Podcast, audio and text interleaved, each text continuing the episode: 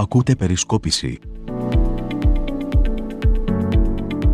Φίλες ακροάτριες, φίλοι ακροατές του podcast τη Περισκόπησης, γεια σας. Ε, γράφουμε απόγευμα Δευτέρας, αμέσως μετά τις εκλογές της 25η Ιουνίου. Στα μικρόφωνα του πρώτου podcast της Συμμαθίας είναι ο Σίμω Τάμογλου και ο Νίκος Μπρουσκέλης. Αυτός είναι το Νί και εγώ είμαι το Σίγμα. Τα λέω λίγο γρήγορα σήμερα γιατί το σημερινό επεισόδιο θα είναι μικρό, μικρούτσικο, σίγουρα μικρότερο σε χρόνο από τη διαφορά που είχε η Νέα Δημοκρατία με τον ΣΥΡΙΖΑ στις εκλογές που έγιναν εχθές. Νίκο, χαιρέτα τον κόσμο και ξεκινάμε γρήγορα γρήγορα. Γεια και χαρά και από μένα. Ξεκινάμε γρήγορα. Τελείωσαν οι εκλογές. Κέρδισε ο Μητσοτάκης όπως αναμένονταν. Μεγάλη νίκη προσωπική του Μητσοτάκη με 40 και μισό. Μεγάλη ήταν νέα ήττα του ΣΥΡΙΖΑ και προσωπικά του Τσίπρα. Σταθερό το Πασόκ, αλλά χωρίς να μπορεί να ανέβει περαιτέρω. Ε, σταθερό προς τα πάνω λίγο το ΚΚΕ και βέβαια οι μεγάλες εκπλήξεις ε, που πάντα υπάρχουν στις εκλογές με την είσοδο κάποιων παντελώς άγνωστων κομμάτων όπως οι νεότευτοι Σπαρτιάτες με τη στήριξη του νεοναζί Κασιδιάρη ε, οι οποίοι πήραν 4,5-5% και μπαίνουν θριαβευτικά στη Βουλή, 250.000 ψήφους. Η νίκη συν 20 και μπαίνει στη Βουλή. Δεν ξέρω ποιος πρέπει να πανηγυρίσει και γιατί. Μία παρατήρηση θέλω να. Γιατί την έκανες εσύ αυτή την παρατήρηση, εγώ δεν το είχα προσέξει αυτό. Χθες το βράδυ που μιλούσαμε. Όσον αφορά τις ψήφους του ΣΥΡΙΖΑ, είναι πρώτη φορά που αντιπολίτευση εδώ και πολλά χρόνια έχει τι κάτω από ένα εκατομμύριο. Πώς μου το είπες αυτό; Ναι, είναι πρώτη φορά που αντιπολίτευση έχει κάτω από ένα εκατομμύριο ψήφους. Αξιωματική αντιπολίτευση, έτσι.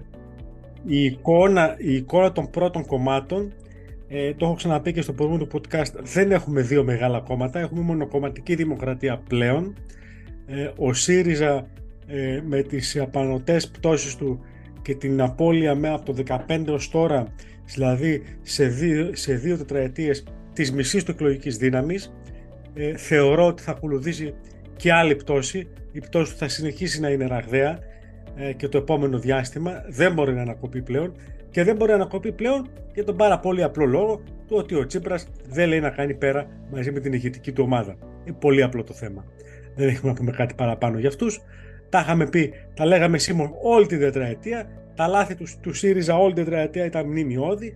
Η προεκλογική του τακτική εκστρατεία ήταν με παρημιώδη λάθη. Τα λέγαμε όλο το προηγούμενο διάστημα για το ΣΥΡΙΖΑ. Πραγματικά είναι να μπορεί κανείς και βέβαια συνεχίζει τον ίδιο δρόμο ε, αταλάντευτος που φυσικά είναι δρόμος της απόλυτης καταστροφής. Ναι, κάνουν, έχουν ακολουθήσει ένα δρόμο προς τον κρεμό. Και από εκεί που έλεγες ότι εντάξει θα, θα σοβαρευτούν λίγο και κάτι θα γίνει, όχι ότι θα ανατρέπανε την κατάσταση, αλλά έλεγες ρε παιδί μου και κάτι θα γίνει, ξέρω Από το 20 άντε να πάνε στο 22. Λίγο θα στρώσει το θέμα από τις 21 ε, Μαΐου μέχρι τώρα. Αυτοί συνέχιζαν ακριβώς τον ίδιο δρόμο. Το δρόμο της καταστροφής. Μα θέλω να πω ένα παράδειγμα.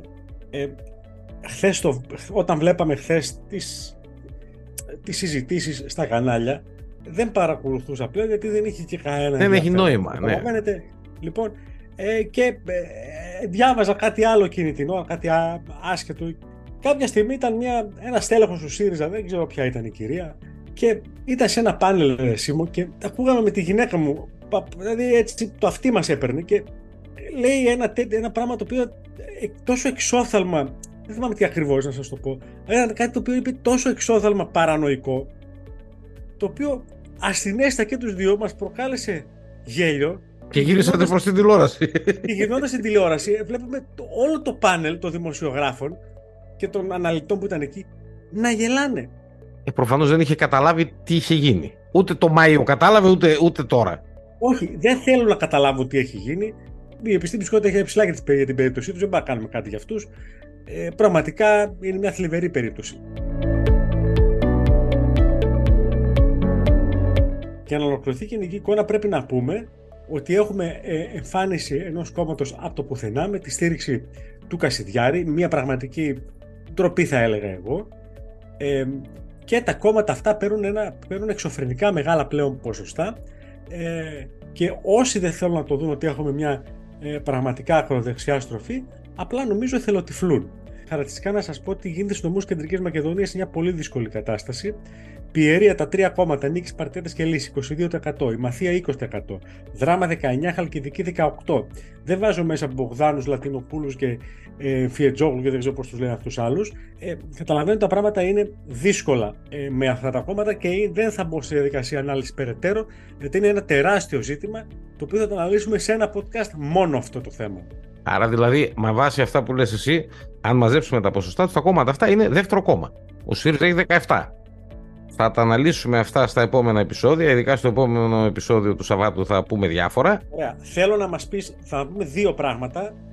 Ε, θέλω να μας πεις τι έγινε με την τέταρτη έδρα της συμμαθίας και να κάνουμε ένα γρήγορο σχόλιο για κλείσιμο, για πρώτο προεκλογικό podcast, πρώτη αποτίμηση, ε, για τη νέα κυβέρνηση. Το έχουμε πει πολλές φορές, το έχω γράψει ακόμη περισσότερες εγώ εδώ και πολλά χρόνια στην περισκόπηση. Το έχουμε πει όμως και στο podcast όλα αυτά τα χρόνια. Ότι οι έδρες βγαίνουν ε, σε επίπεδο περιφέρειας. Η έδρα, μία έδρα μπορεί να πηδήξει από τη μία ε, εκλογική περιφέρεια που είναι η Μαθία για παράδειγμα και να πάει στην Πέλα, να πάει στην Πιερία, να πάει από εδώ, να πάει από εκεί. Οι έδρες των κομμάτων δεν αλλάζουν. Στην προκείμενη περίπτωση η ελληνική λύση πρέπει να πάρει 12 έδρες πανελλαδικά. Κάποιες από αυτές έρχονται και τις παίρνει από την ε, Κεντρική Μακεδονία. Τι γίνεται λοιπόν, για να συμπληρωθεί αυτό το 12 πάνε και κοιτάνε που έχουν τα μεγαλύτερα ε, υπόλοιπα. Μεγαλύτερο υπόλοιπο τι σημαίνει; Που πήρε τις περισσότερες ψήφους κάποιο κόμμα. Το παιχνίδι είχε καθαρίσει στο Κιλκής, είχε καθαρίσει στην Πιερία, ήταν λίγο ζώρικα τα πράγματα μεταξύ Μαθίας και Πέλας. Στην Πέλα για 100 ψηφοδέλτια αν δεν κάνω λάθος η Νέα, η Νέα Δημοκρατία παίρνει την έδρα την οποία την δίνει στην ελληνική λύση στην εκλογική περιφέρεια της Συμμαθίας. Απλό είναι, οι έδρες των κομμάτων συνολικά μένουν ίδιες, απλά υπάρχει αυτή η μετακίνηση. Πού θα τις πάρουν. Γι' αυτό και πεζόταν η τέταρτη έδρα της Νέας Δημοκρατίας στην Ημαθία μέχρι, το τελευταίο, μέχρι την τελευταία στιγμή. Για εμένα προσωπικά, εάν ήμουν υποψήφιος είτε με το ένα είτε με το άλλο κόμμα, δεν έχει κλείσει. Εγώ θα το κυνηγούσα. Γιατί η διαφορά είναι πολύ μικρή. Είναι πόσα ψηφοδέλτια, κάτω από 100 δεν είναι; 72. Όσα είναι. Είναι κάτω από 100. Κάτω από 100 ψηφοδέλτια σημαίνει για παράδειγμα ένα εκλογικό τμήμα στη Βέρεια. Αυτό είναι. Και φαντάζομαι ότι έχουμε Βέρεια, Νάος, Αλεξάνδρεια που είναι μεγάλες πόλεις και έχουμε και ε, Έδεσα, Αριδαία και Γιάννητσά. Αυτό μπορεί να ανατραπεί. Άσχετα αν θα πάει να ορκιστεί τώρα, αύριο, μεθαύριο που θα ξεκινήσουν οι ορκομοσίες, ο υποψήφιος που εκλέχθηκε από την Ημαθία αυτό το πράγμα μπορεί να ανατραπεί. Και μπορεί να ανατραπεί όχι τώρα, μπορεί να ανατραπεί ακόμη και σε δύο χρόνια. Α θυμηθούν οι φίλοι ακρότε τι έγινε και πώς ο Τόλκας έγινε βουλευτής δύο χρόνια μετά τις εκλογές του 2019. Κάπως έτσι γίνονται αυτά. Και τότε θα γίνει καραμπόλα, ξέρεις. Αν ανατραπεί, γιατί ξαφνικά μπορεί το 2025 η Νέα Δημοκρατία πούμε, να βρεθεί με τέσσερις βουλευτές στην Ημαθία. Αν, ξαναλέω και πάλι, οι υποψήφοι αποφασίζουν να το τραβήξουν το θέμα όσο πάει.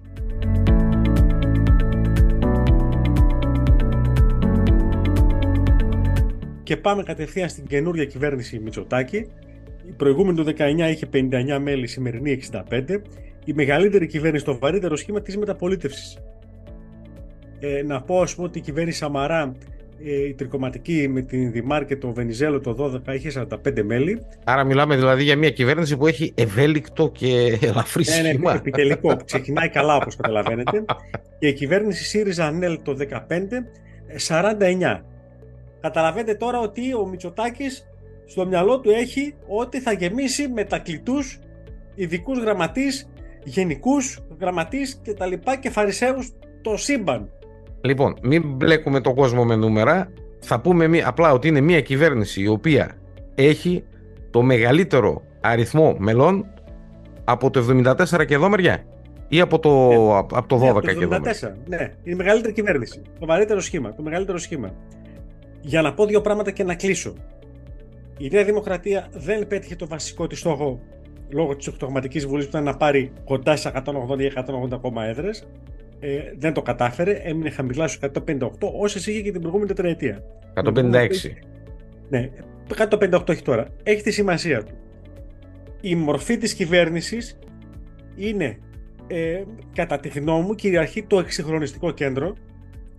Αυτή είναι η άποψή μου και είναι αρκετά εντυπωσιακό αυτό αυτό το στοιχείο, χαρακτηριστικά θα σας πω ότι στο μαξί μου μέσα, από τους τρεις ε, υπουργούς παρά το πρωθυπουργό, επικρατείας υπουργούς, οι δύο έχουν διατελέσει το παρελθόν στο Πασόκ. Αυτό, θε, αυτό θέλω να σας πω. Λοιπόν, από εκεί είναι η ρίζα τους. Το εξυγχρονιστικό Πασόκ. Το εξυγχρονιστικό Πασόκ. Να λοιπόν, το διευκρινίζουμε αυτό. Ναι, το εξυγχρονιστικό Πασόκ είναι το εξυγχρονιστικό κέντρο όμως αυτή τη στιγμή, το οποίο κυριαρχεί στη Νέα Δημοκρατία και το οποίο κατά τη γνώμη μου αυτό άφησε μεγάλο περιθώριο στα κόμματα στα δεξιά της Νέας Δημοκρατίας, κατά την, ένας από τους λόγους είναι αυτός. Και βέβαια αυτό παίζει επίσης κατά τη γνώμη μου ρόλο στο να, μην, στο να ασθμένει το Πασόκ να μην μπορεί να ανεβεί και να γίνει αξιωματική αντιπολίτευση ακόμα. Ε, ναι, γιατί το έχετε κάνει δεξιό το Πασόκ γι' αυτό. Όχι, δεν είναι αυτό. Κάνεις λάθος. Είσαι πάλι σε λάθος. Θα τα πούμε το Σάββατο αυτά. Αυτά θα τα πούμε το Σάββατο. εντάξει, το Πασόκ βαρούσε πιο πολύ από όλους στην Νέα Δημοκρατία. Το έχουμε κάνει δεξιό. Το έχετε κάνει δεξιό. Θα τα πούμε το Σάββατο αυτά. Αν το Πασόκ λοιπόν δεν σταματήσει να ασχολείται πλέον όπως το έκανε το τελευταίο διάστημα, τις τελευταίες δύο εβδομάδες και καλά το έκανε ο Δρουλάκη, να σταματήσει να ασχολείται με την εθνιόντα πλέον ΣΥΡΙΖΑ και δεν προτάξει μια ατζέντα καινούρια, εξυγχρονιστική, ρεαλιστική ε, και αντιπο, αντιπολιτευτική κεντρό ατζέντα, γιατί η μεγάλη δεξαμενή που πρέπει να αντιλήσει το Πασόκ είναι από τη Νέα Δημοκρατία. Κρατήστε το αυτό που σας λέω. Λοιπόν, έκλεισα. Τα περισσότερα στο μεγάλο podcast. Ναι, περισσότερα θα έχουμε στο τέλος της εβδομάδας. Εγώ στους φίλους ακροατές θα πω δύο πράγματα. Πρώτον, κρατήστε κάποια ονόματα τα οποία μπήκαν στην κυβέρνηση και την ε, σύνθεση της κυβέρνησης τη γράψαμε στην περισκόπηση νωρίς νωρίς, νωρίτερα από οποιονδήποτε άλλο και να πω ότι ε, υπάρχουν πηγές κάτω στην Αθήνα και τις πηγές αυτές είναι καιρός πια να αρχίσουμε και να τις, ε, να τις βγάζουμε στον αέρα κάποια στιγμή. Λοιπόν, κρατήστε κάποια ονόματα στην κυβέρνηση. Οικονομικών. Χαντζηδάκης. Έχει πετάξει έξω τον Παναγιωτόπουλο που ήταν στο Αμήνης. Έχει κάνει μετακόμιση το Δένδια που ήταν στο εξωτερικό και τον έχει πάει στο Αμήνης. Έχει βάλει στο εξωτερικό τον Γεραπετρίτη ο οποίος ήταν δεξί του χέρι την προηγούμενη τετραετία. Και περιμένω να δω, εγώ θα πω και ένα όνομα. Κρατήστε το εσείς όλοι οι υπόλοιποι και σύνικο. Σουρανή. Αν τη θυμάσαι. Αν δεν τη θυμάστε, ψάξτε τη στο ίντερνετ. Ναι, γιατί το λες αυτό, είναι στην κυβέρνηση; Δεν είναι ανάγκη να είναι στην κυβέρνηση. Αλλά τότε. Έχει κάνει δουλίτσα το κορίτσι και χωρίς να είναι στην κυβέρνηση. Πηγαίνοντας πολλές φορές στο Βερολίνο. Και... Ναι, και τι το αναφέρεις το όνομα της Ουρανή, δηλαδή. Τι Κρατήστε το κι αυτό, λέω εγώ. Τώρα θα τα εξηγήσουμε όλα αυτά το ναι, Σάββατο. Ναι, παιδί μου, έγινε κυβέρνηση. Τώρα δεν μας παίρνει ώρα. Δεν είναι στην κυβέρνηση. Δεν μας παίρνει ώρα τώρα. Γιατί μας το λες, δηλαδή; Εγώ είπα, κρατήστε και ένα όνομα Σουρανή. Το είπα έτσι. Α το έτσι. Καλά. Ψάξε να βρεις ποια είναι και μετά θα, θα κουνήσεις το χέρι άλλη μια φορά. Δεν ξέρω ποια είναι, το έχουμε συζητήσει και άλλες φορές. Α, μπράβο. Λοιπόν, να τα ακούσετε. Ε, να λέει.